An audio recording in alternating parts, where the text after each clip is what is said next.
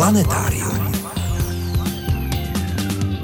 Dobývání měsíce a také výzkum naší mateřské hvězdy. To budou hlavní témata čtvrté části přehledu očekávaných událostí v kosmonautice, který pro vás nachystal Dušan Majer. Budeme si také povídat o paleogenetice a velkých výzvách, které před ní stojí. Naším druhým hostem bude antropolog Viktor Černý. K tomu přidáme krátký přehled zajímavostí, připomeneme naši soutěžní otázku a chybět nebude ani pravidelná rubrika. Tentokrát se můžete těšit na historické souvislosti. Posloucháte Planetárium, týdeník ze světa vědy a fantazie. Od mikrofonu vás zdraví a hezký poslech přejí Veronika Kindlová a Frederik Velinský.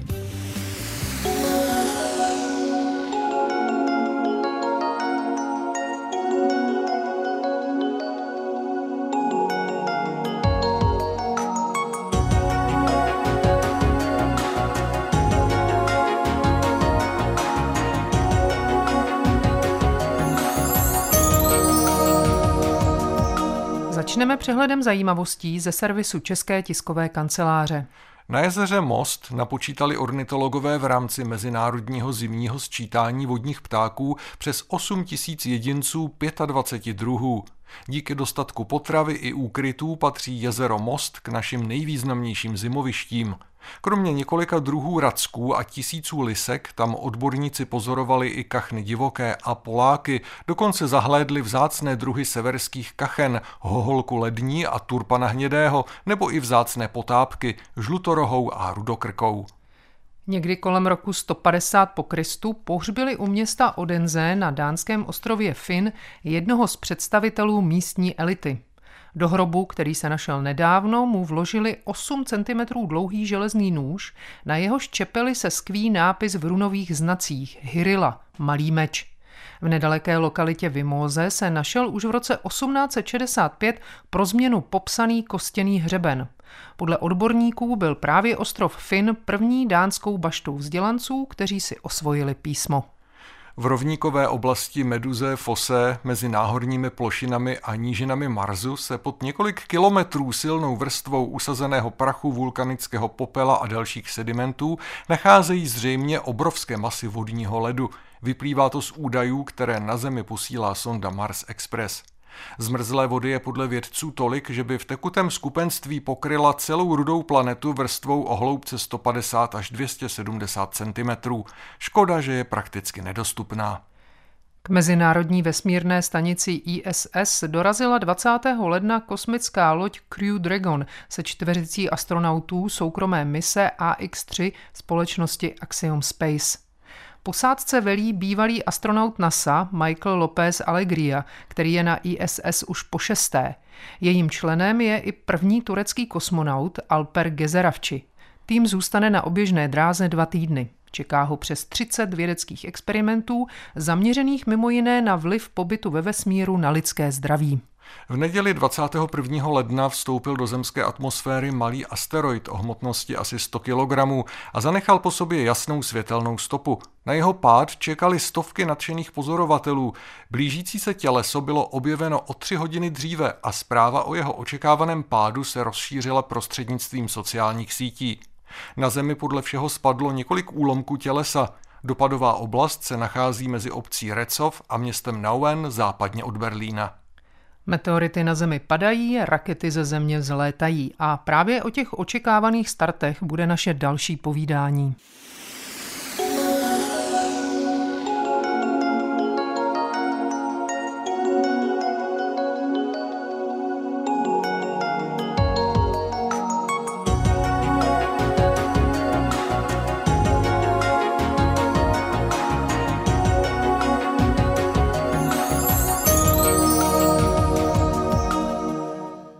Už třikrát jsme se v našem pořadu věnovali očekávaným událostem v kosmonautice a výzkumu vesmíru v roce 2024. Víte už, co zajímavého se bude odehrávat na oběžné dráze kolem Země, ať už co se kosmických stanic nebo družic týče. A zmínili jsme se také o aktivitách soukromých firm, které mají do vesmíru opravdu hodně našlápnuto. V dnešním pořadu bychom se chtěli podrobněji věnovat především jakémusi novému závodu o měsíc, který sice nikdo nevyhlásil, ale který reálně probíhá. Podíváme se, jaké přístroje pracují v tzv. libračních bodech soustavy Země-Slunce a pohled upřeme i na naši mateřskou hvězdu jako takovou. Planetáriem vás stále provázejí Frederik Velinský a Veronika Kindlová.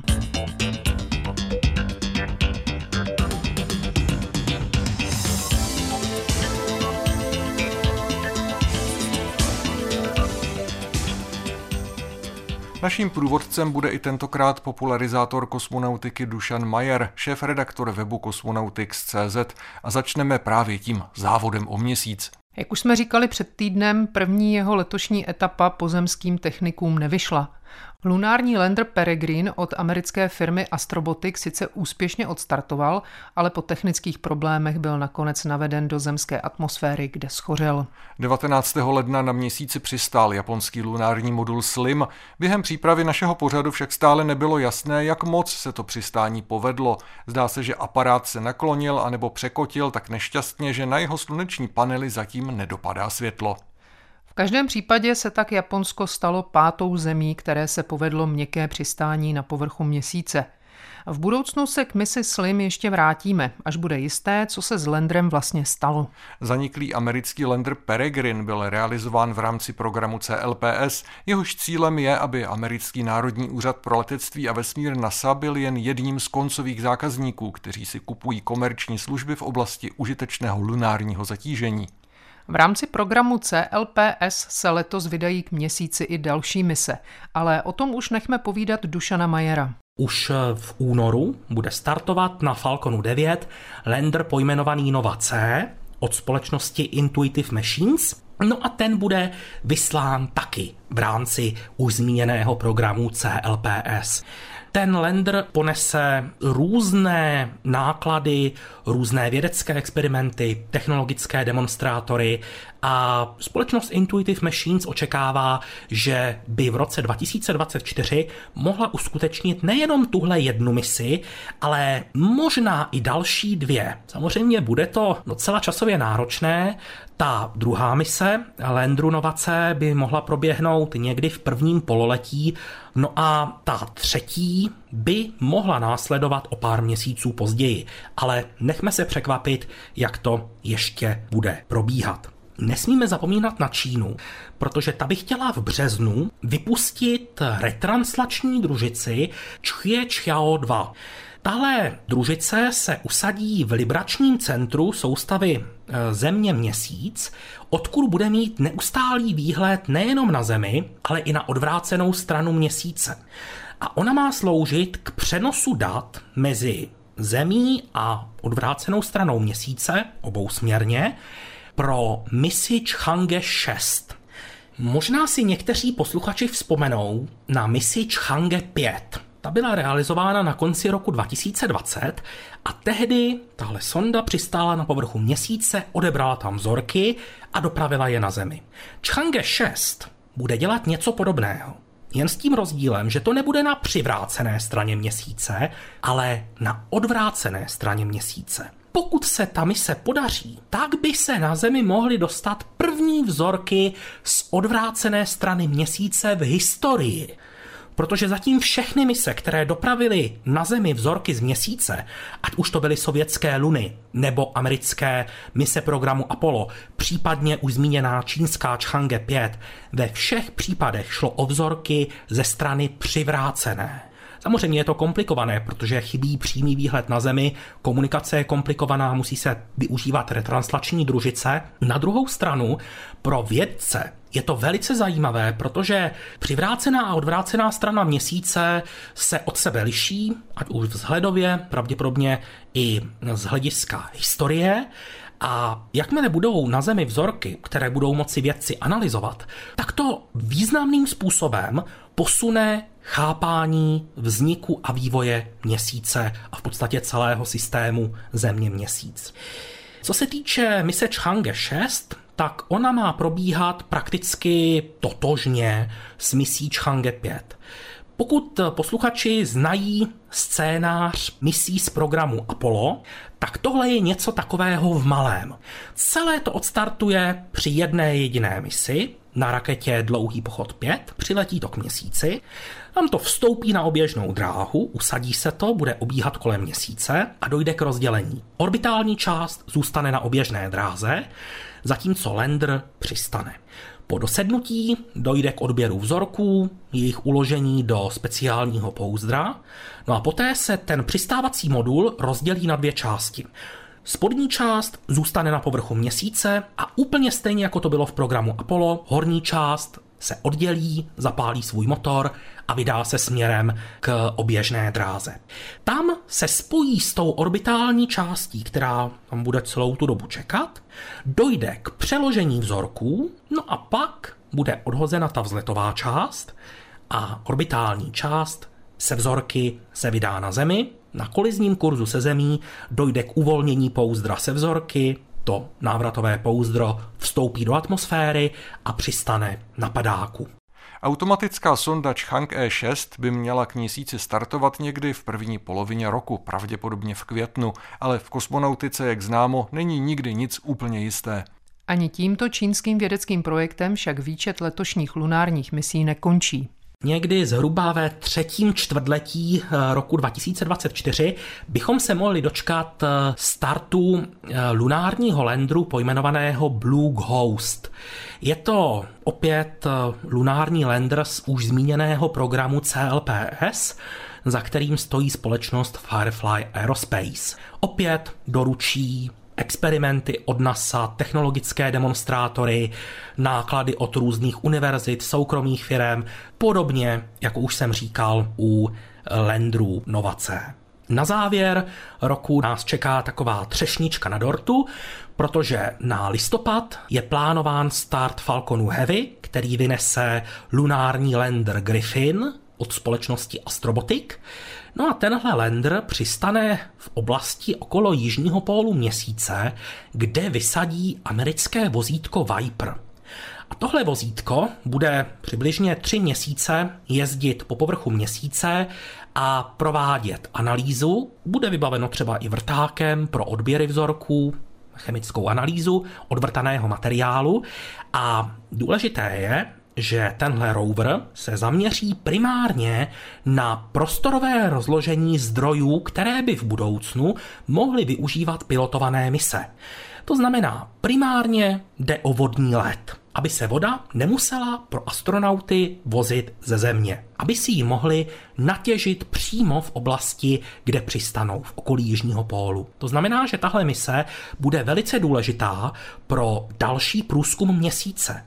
Zmapovat rozložení zdrojů, zjistit, kde se nachází, jaké podmínky třeba ta místa splňují a na základě toho bude možné statisticky vytipovat, kde jinde, kde se třeba ten rover nepohyboval, kde jinde by se mohl taky nacházet ten vodní led, případně některé další zdroje. Trošičku otazník vysí nad eh, misí lunárního landru Hakuto R, který připravila eh, japonská společnost iSpace. Lander Hakuto R už jednou na měsíci přistával. Bylo to v roce 2023, nepodařilo se to, tak Japonci se chtějí z té chyby poučit a chtějí v roce 2024 poslat na měsíc vylepšenou druhou verzi.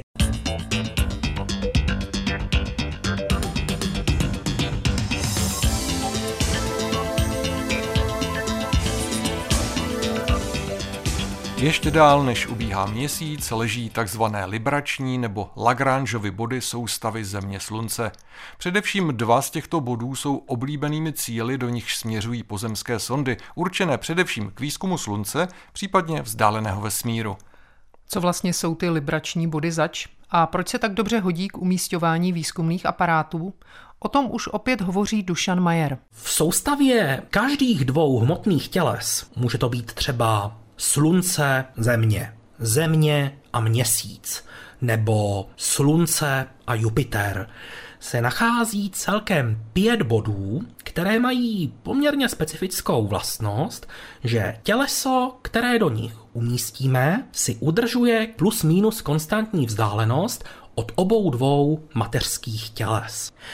Platí to stoprocentně v případě bodů L4 a L5, ty jsou plně stabilní, Ostatní body vyžadují od té sondy třeba, která je tam umístěná, občas manévr, stačí, aby byl drobný, ale aby udržel tu sondu na správné dráze. Každopádně, jak jsem říkal, těch bodů je pět, Body L1, 2 a 3 se nachází na spojnici těch těles. Když si představíme třeba Slunce a Zemi, tak bod L1 se nachází na spojnici mezi Sluncem a Zemí přibližně 1,5 milionu kilometrů od Země směrem ke Slunci. Bod L2 se nachází na spojnici směrem dále od Slunce, opět 1,5 milionu kilometrů daleko. Bod L3 se nachází na oběžné dráze Země kolem Slunce, kdybychom tu spojnici Slunce-Země protáhli na druhou stranu. V podstatě bod L3 se nachází přesně na opačné straně oběžné dráhy Země kolem Slunce za Sluncem, to znamená, je v maximální opozici od naší planety. A pak jsou zde ještě librační body L4 a L5, které se nachází 60 stupňů před, v případě bodu L4, nebo 60 stupňů za, v případě bodu L5, zemí na oběžné dráze Země okolo Slunce. Pojďme se tedy podívat, jaké přístroje v libračních bodech soustavy Země Slunce pracují. Začneme libračním bodem L1, který se nachází ve směru ke Slunci. Tam v tuto chvíli pracuje solární observatoř SOHO. Kromě toho je tam i sonda, observatoř můžeme říct ACE, dále také WIND, anebo poměrně známá observatoř Discover americká, která studuje jednak projevy slunce, ale taky studuje účinky kosmického počasí na Zemi. No a nejnovějším příspěvkem je indická sonda Aditya L1, která má za úkol studovat Slunce. Pokud bychom se přesunuli na bod L2, soustavy Slunce Země, tak eh, tam v tuto chvíli pracuje Evropská observatoř Gaia, která má za úkol vytvářet v podstatě trojrozměrnou mapu okolí sluneční soustavy, sleduje, jak se pohybují hvězdy, aby mohli vědci lépe porozumět pohybům objektů ve vesmíru. Další objekt, který se zde nachází, tak je rusko-německá observatoř Spektr RG, která se zaměřuje na pozorování ve vysokých energiích. Nejznámějším objektem, který se nachází v libračním bodu L2, je americko-evropsko-kanadský teleskop Jamesa Webba. Nejdokonalejší kosmický teleskop všech dob a vlajková loď astronomie tohoto desetiletí. Myslím si, že asi není potřeba dlouze představovat. Nejnovějším přírůstkem do libračního bodu L2 je evropský teleskop Euclid, který bude snímkovat vesmír ve viditelné ale také infračervené části spektra a jeho úkolem je pátrat po stopách temné energie a temné hmoty. Protože vědci už dlouhé desítky let vědí, že něco takového existuje. Protože pozorování, která jsou k dispozici, neodpovídají tomu, kolik hmoty je vidět. To znamená, že se ví, že tam musí být nějaká další hmota, která ale není vidět. Proto byla pojmenována jako temná. No a co se týče temné energie, tak tam to zase souvisí s rozpínáním vesmíru. Tento teleskop Euclid startoval v roce 2023. Tolik tedy librační body L1 a L2, které se nachází 1,5 milionu kilometrů od Země a buď to směrem ke Slunci v případě L1 nebo ve směru od Slunce dále v případě L2. No a ty další librační body L3, L4 a L5, tam je to docela rychlé, protože ani v jednom z těchto bodů není žádná kosmická sonda, která by prováděla výzkum. Uvažuje se třeba o tom, že by v libračním bodě L5 mohla být umístěna Evropská observatoř Vigil, která by sledovala část slunce, která není ze země vidět, aby nás třeba varovala před nějakou geomagnetickou bouří nebo výronem koronální hmoty, který by mohl vyvolat geomagnetickou bouři ještě předtím, než se to slunce otočí směrem k zemi. Ale to je projekt, který nás čeká až za několik let. Každopádně v tuto chvíli není v L3, L4 a L5 žádná kosmická sonda. V roce 2024, doufejme, budou všechny tyto jmenované observatoře nadále fungovat, ale není v plánu, že by k ním přibyla nějaká další. V roce 2025 tam už se připravuje třeba vypuštění teleskopu nebo observatoře IMAP, která má studovat eh, interakci slunečního větru s mezihvězdným médiem, ale jak už jsem říkal, to bude až v roce 2025. Teď si dáme spolu s Dušanem Majerem chvíli pauzu, budeme se věnovat historii a v poslední části pořadu se pak vrátíme ještě k jedné sondě, která v současnosti studuje Slunce. Není v žádném ze zmíněných libračních bodů kolem naší mateřské hvězdy obíhá, a to pěkně rychle.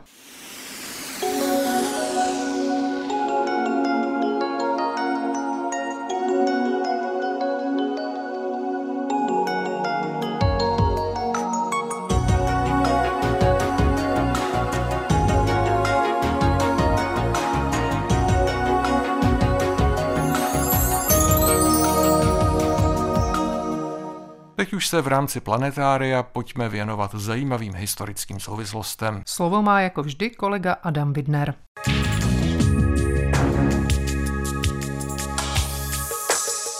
Bůh ví proč, ale při studiu dějin táhnou války. Bez ohledu na utrpení, bídu, zmar, inflaci a miliony mrtvých, války jsou bestseller.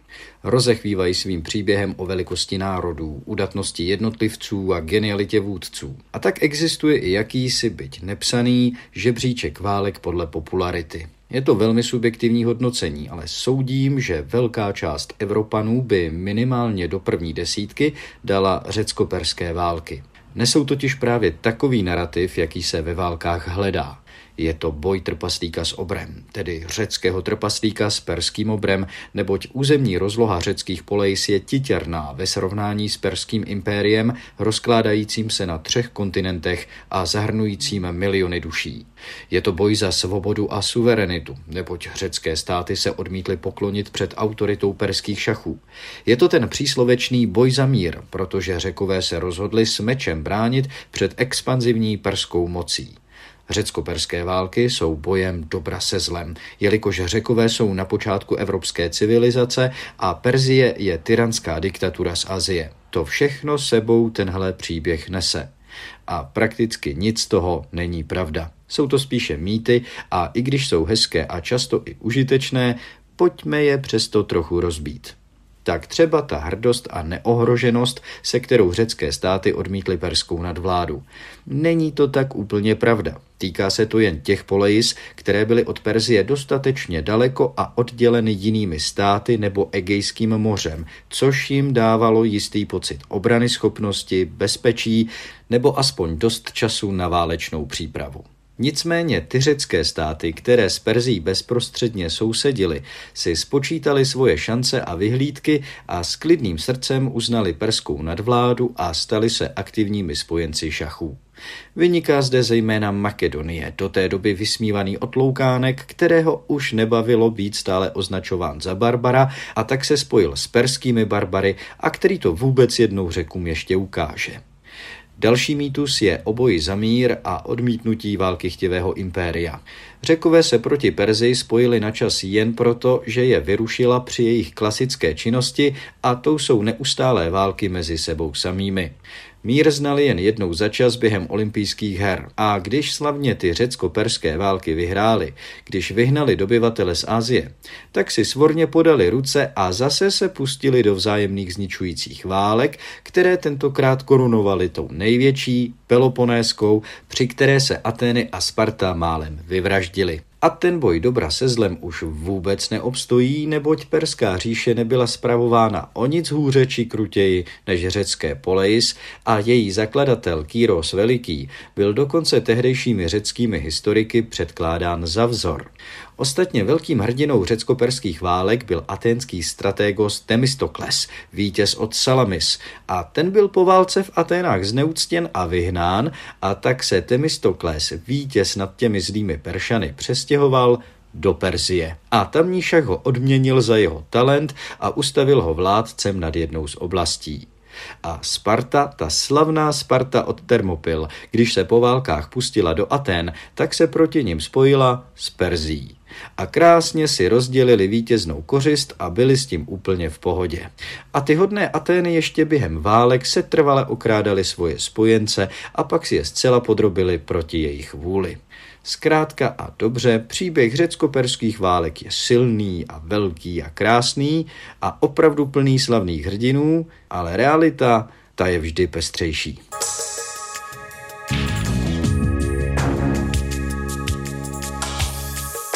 Texty pravidelných rubrik najdete v plném znění na našem webu. Rozhovory z pořadu se tam nacházejí také ve zvuku a částečně i v textovém přepisu. Naše adresa je rozhlas.cz lomeno planetarium. Na webu najdete i naši soutěž. V lednu hrajeme o knihu Alexandry Viceové a Jeffa Kanipeho Ostrov v plamenech, věnovanou nejtragičtější události v historii Islandu, výbuchu sopky Laky v roce 1783. Můžete ji získat, pokud správně zodpovíte následující soutěžní otázku. V ledovcových jádrech z Gronského ledovce se našly stopy i po jiné mimořádně silné sopečné erupci, k níž došlo kdesi na země kouli v polovině 13. století. Jsou s ní spojovány mimo jiné nálezy hromadných hrobů v západní a severní Evropě. Vyníka, zcela konkrétní sopku, se však podařilo určit teprve nedávno. Napište nám, která sopka to byla a ve kterém roce vybuchla. Své odpovědi posílejte na adresu planetarium rozhlas.cz. Nezapomeňte připsat svou poštovní adresu. Čas na odpověď máte už jen do dnešní půlnoci. Hodně štěstí. A my se teď ještě proletíme kolem slunce a stručně také historií lidského rodu zapsanou v našich genech.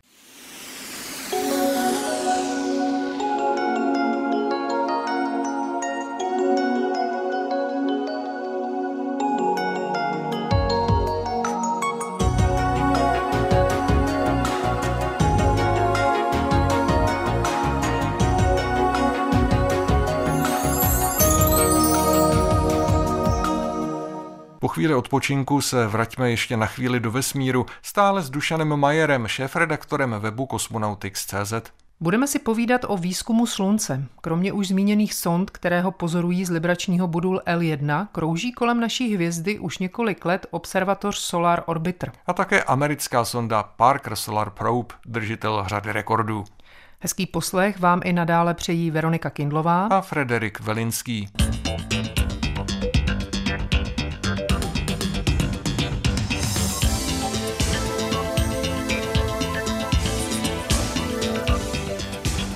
Žádná sonda se zatím nedostala ke Slunci tak blízko jako Parker Solar Probe. Žádná také neletěla rychleji. V tuto chvíli je na protáhlé dráze s nejnižším bodem 7,9 milionů kilometrů od Slunce.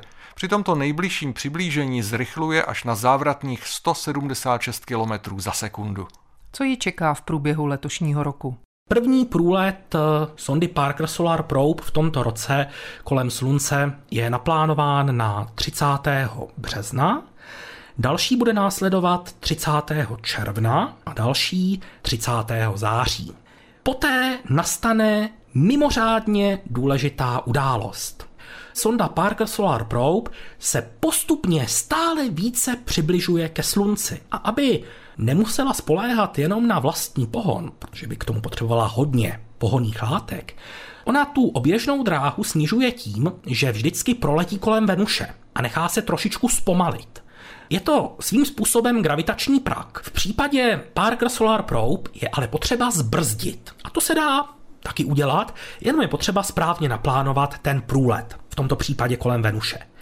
No a průlet, který na sondu Parker Solar Probe čeká, 6. listopadu ji přivede pouhých 317 kilometrů nad povrch této planety. Bude to mimochodem už sedmé přiblížení Parker Solar Probe k Venuši, protože při těch předchozích průletech sonda vždycky o něco zpomalila a snížila svou oběžnou dráhu. Stejné to bude i tentokrát. A v čem je to výjimečné? Je to poslední přiblížení Parker Solar Probe k Venuši. Po tomhle manévru, který připomínám nastane 6. listopadu, tak už se Parker Solar Probe dostane na svou finální oběžnou dráhu. Opět přepíše svoje vlastní rekordy z hlediska vzdálenosti od Slunce a také rychlosti. My jsme si říkali, že v tuhle chvíli se sonda Parker Solar Probe pohybuje kolem Slunce po dráze eliptické, jejíž nejnižší bod se nachází 7,9 milionů kilometrů od Slunce. Po průletu kolem Venuše, který nastane 6. listopadu, se dráha upraví a nejnižší bod té eliptické oběžné dráhy se bude nacházet nově pouze 6,9 milionů kilometrů od Slunce. No a Jelikož se na téhleté dráze sonda dostane hlouběji do té takzvané gravitační studny kolem Slunce, tak to znamená, že při tom průletu nejnižším bodem bude zažívat mnohem větší rychlost Říkali jsme si, že na té současné dráze dosahuje vůči Slunci při maximálním přiblížení rychlosti 176 km za sekundu. Na nové dráze to bude 192 km za sekundu. Není ta rychlost konstantní, je to pouze rychlost, která je dosažená v tom nejnižším bodě, kde je sonda nejblíže ke Slunci. Jakmile se začne vzdalovat, tak rychlost pomalu klesá. No a první průlet kolem Slunce na téhle super blízké oběžné dráze čeká na Parker Solar Probe na štědrý den. No a vědci se už nemohou dočkat, co se podaří změřit, protože Parker Solar Probe je vybavena různými přístroji, některé měří podmínky v okolí sondy, jiné se zase zaměřují na pozorování, řekněme, vzdálenějších objektů, které se nachází v okolí Slunce. Objektů není možná správné slovo, protože to nejsou hmotná tělesa, ale jsou to spíše výrony koronální hmoty a tak podobně. To hlavní pak přijde v roce 2025, kdy na sondu Parker Solar Probe čekají hned čtyři průlety kolem Slunce na této super blízké oběžné dráze, no a poté mise zakončí svou základní fázi. No a pokud bude v dobrém stavu, tak eh, možná se dočká prodloužení. Je k tomu potřeba najít peníze a také připravit vhodný vědecký program, který by ta sonda potom mohla plnit. No a e, ještě můžu říct, že sonda Parker Solar Probe je pochopitelně pro tu svou výjimečnou misi postavená přesně na míru. Je chráněná speciálním tepelným štítem, který brání tomu, aby citlivá elektronika nedostávala jednak e, dávky nebezpečného záření, ale aby se ani příliš nebezpečně neohřívala. Důležité je také říct, že Parker Solar Probe už teď prolétává skrz koronu, skrz tu atmosféru Slunce a vědci díky tomu mohou mnohem lépe porozumět procesům, které v koroně probíhají. Třeba i rozluštit uh, už desítky let trvající otázku, jak je možné, že korona je řádově teplejší než povrch slunce. To je dnes od Dušana Majera, šéf-redaktora webu Cosmonautics.cz všechno. Příště se s ním vydáme k Merkuru, Venuši a Marsu. Do konce dnešního pořadu ještě pár minut chybí. Věnujeme je paleogenetice.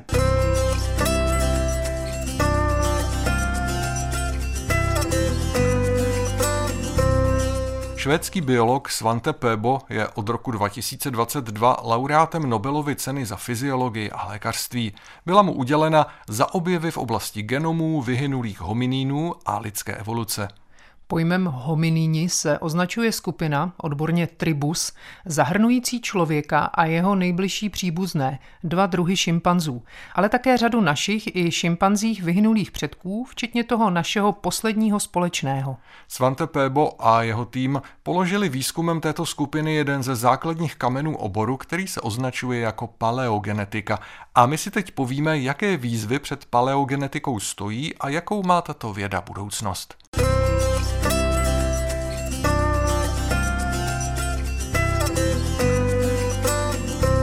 Výzkumný tým biologa Svante Péba produkuje stále další a další studie, které přinášejí mnoho zajímavých informací. Jak nám řekl antropolog Viktor Černý z Archeologického ústavu Akademie věd České republiky v Praze, v budoucnu se jistě můžeme těšit na spoustu objevů i překvapení, jen bude třeba překonat jisté překážky.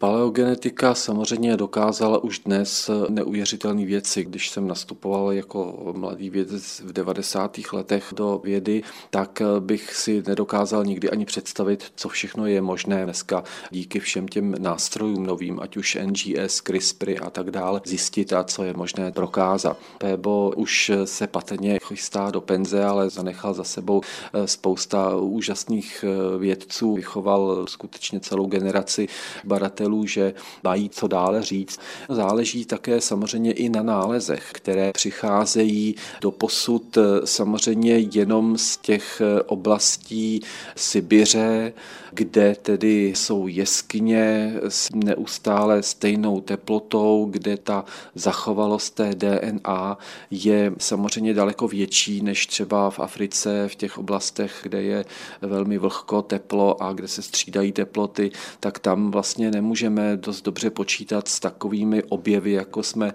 byli svědky v těch oblastech jeskyně Čagarska a nebo Denisovské jeskyně. Také se pokoušel o analýzu analýzu DNA Homo floresiensis, což je takový zvláštní typ člověka, který obýval ostrov Flores a možná i ostrovy okolní v Indonésii. A tento člověk, který byl velmi nízkého zrůstu, jestli si dobře vzpomínám, tak zhruba asi nějakých 120-130 cm u dospělého jedince a samozřejmě i malou kapacitu mozkovny a tak dál, ale žil takhle nedávno, ještě možná podle eh, zachované industrie před 13 tisíci lety.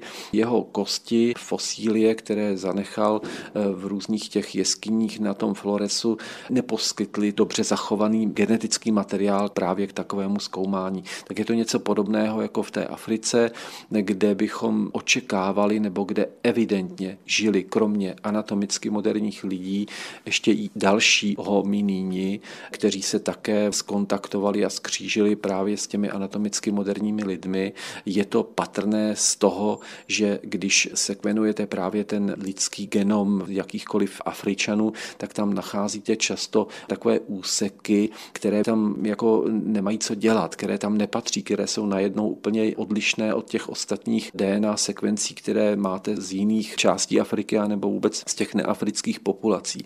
A to jsou nepřímé doklady toho, že naši pradávní předkové i na území té subsaharské Afriky přišli do kontaktu s nějakými hominíny, kteří tam žili izolovaně po nějakou dobu a teprve před, řekněme, 35 tisíci lety, takhle jsou ty datování, došlo k hybridizaci určité části Afričanů, pravděpodobně ne té části, která opustila Afriku a šla osídlit tu Eurázii, ale vlastně, dejme tomu především v té západní nebo středozápadní Africe a tito lidé nesou tyto zvláštní lokusy, zvláštní úseky těch chromozomů, eh, které naznačují právě tu existenci nějakého toho jiného hominina.